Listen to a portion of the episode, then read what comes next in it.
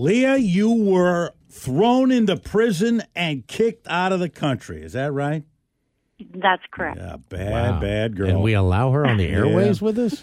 Yes, the Brad and John show KISM this morning with another Christmas stocking that we're giving away. And so what we're asking for this morning is you take a picture of, if you got a passport stamp, take a picture of any one of your passport stamps that has a really good story behind it. If you've got a good story, you send that off to us, the picture of the stamp and the story behind it, Brad and John at KISM.com, and we'll throw you in the drawing for the Christmas stocking, which we'll unveil an hour from now. And it doesn't matter what part of the world you're from, you'll love those comfy sheets. So this is from Saudi Arabia, is that right? That's where this story takes place. And you are a flight attendant? Yeah, I was based out of Jeddah, Saudi Arabia, which is right on the Red Sea across from Egypt.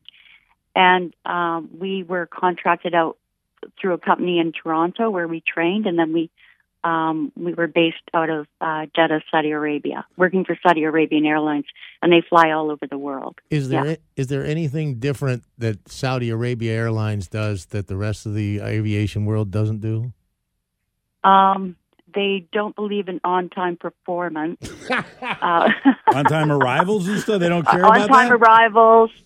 No, there's no such thing in their culture. No, you could fly somewhere. You were scheduled to do a turnaround, and you might be there for a week. You never knew how long you'd be somewhere. Okay. Yeah. All right. All of a sudden, Southwest isn't sounding so bad. No kidding. So you're with a group of flight attendants, and you're partying. Is it in Saudi Arabia? Yeah, it was in Jeddah. Okay. They have different compounds. We were on the flight attendant compound. Then next door you have British compound, American compound, Canadian compound, and then there's a lot of Arabs who live in palaces and mansions. So everybody is, we're all segregated, but there were parties all the time. You could choose from 3 or 4 parties every day. Okay, so you were partying where and with whom? On the British compound with other flight attendants, their nurses, their dental assistants. There are trades guys.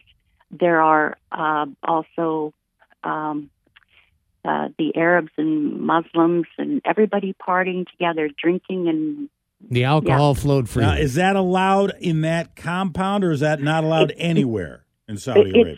Technically, it's strictly prohibitive to have alcohol or drugs in Saudi Arabia because it's an Islamic country. But there's never been so many parties that I've ever experienced in any other part of the world than I had in Saudi Arabia. It was like living in a health club in the middle of the Dark Ages. Don't believe for a second that they don't have alcohol over there. So they would make siddiqui, which is homemade alcohol. And hello? Yeah, no, we're yeah. And there are parties.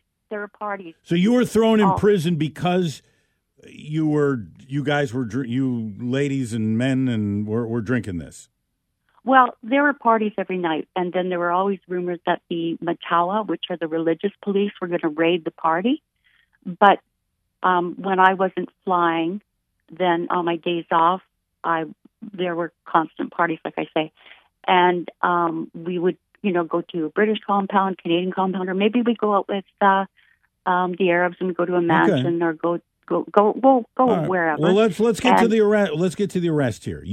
They crash your party and haul you away? Yeah, because there were always rumors that the Mutawa, the religious police, were going to crash the party. But then we went to so many parties, you become really complacent and you go, "Oh no, that's not going to happen. Okay. That's not going to happen." But we happened to be on the and then the British compound, and then all these police with dogs came running in, and then people were scattering. It was like total pandemonium, and some people were able to get away on foot or jump in their cars and drive off, but I was one of about 20 we were rounded up, and then we were taken to the police station. What do they tell you? Do they tell you you're going to be here for years, you're going to be here for days? What do they tell you? We had no idea because we were it's so medieval there that they didn't know what to do with us. They probably have never had so many expatriate foreign women in the prison, and they had no idea what to do with us. So We were there for 3 days, and we were being very demanding, and they finally got fed up with us. And then our respective ambassadors would come and deal with the Saudi government and with us, and then they finally decided that we had to be deported. But what is so hypocritical about it is the Muslim men that were at the party were drinking as well, and then they were the ones who were ultimately interrogating us about alleged alcohol being at the party. Wait. So the guys who were drinking with you are then interrogating you at the police station.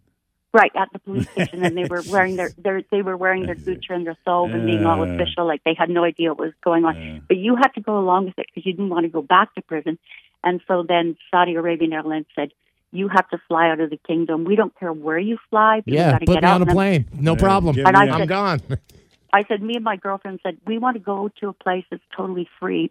And so Saudi flies to New York City, and we flew to New York City. Well, that's good. Now, are you allowed back in the country, or are you banned? Oh, no. I am permanently deported. And in fact, it's on my quote-unquote record, because if I want to go to a place where you need a visiting visa, so subsequent to that, I've gone to places like I've gone to France, I've gone to Australia, and you need visiting visas for those destinations. And then it's on record that I've been deported from Saudi Arabia, so then I have to give them a formal explanation as to what happened. And then the people at the respective, the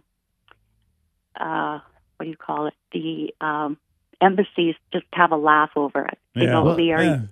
Well, in closing, Leah, what you obviously been all around the world. It's all started with a passport stamp, this conversation. How many stamps are on your passport, if you roughly could guess? How many passports have you gone through?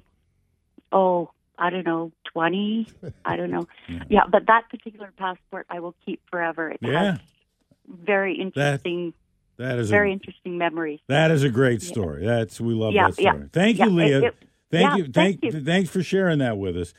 So all Leah did was she took a picture of her passport there and emailed it off to us with a couple lines or two, and yeah, we bid on that story for sure. That's pretty darn good. Brad and John at KISM.com.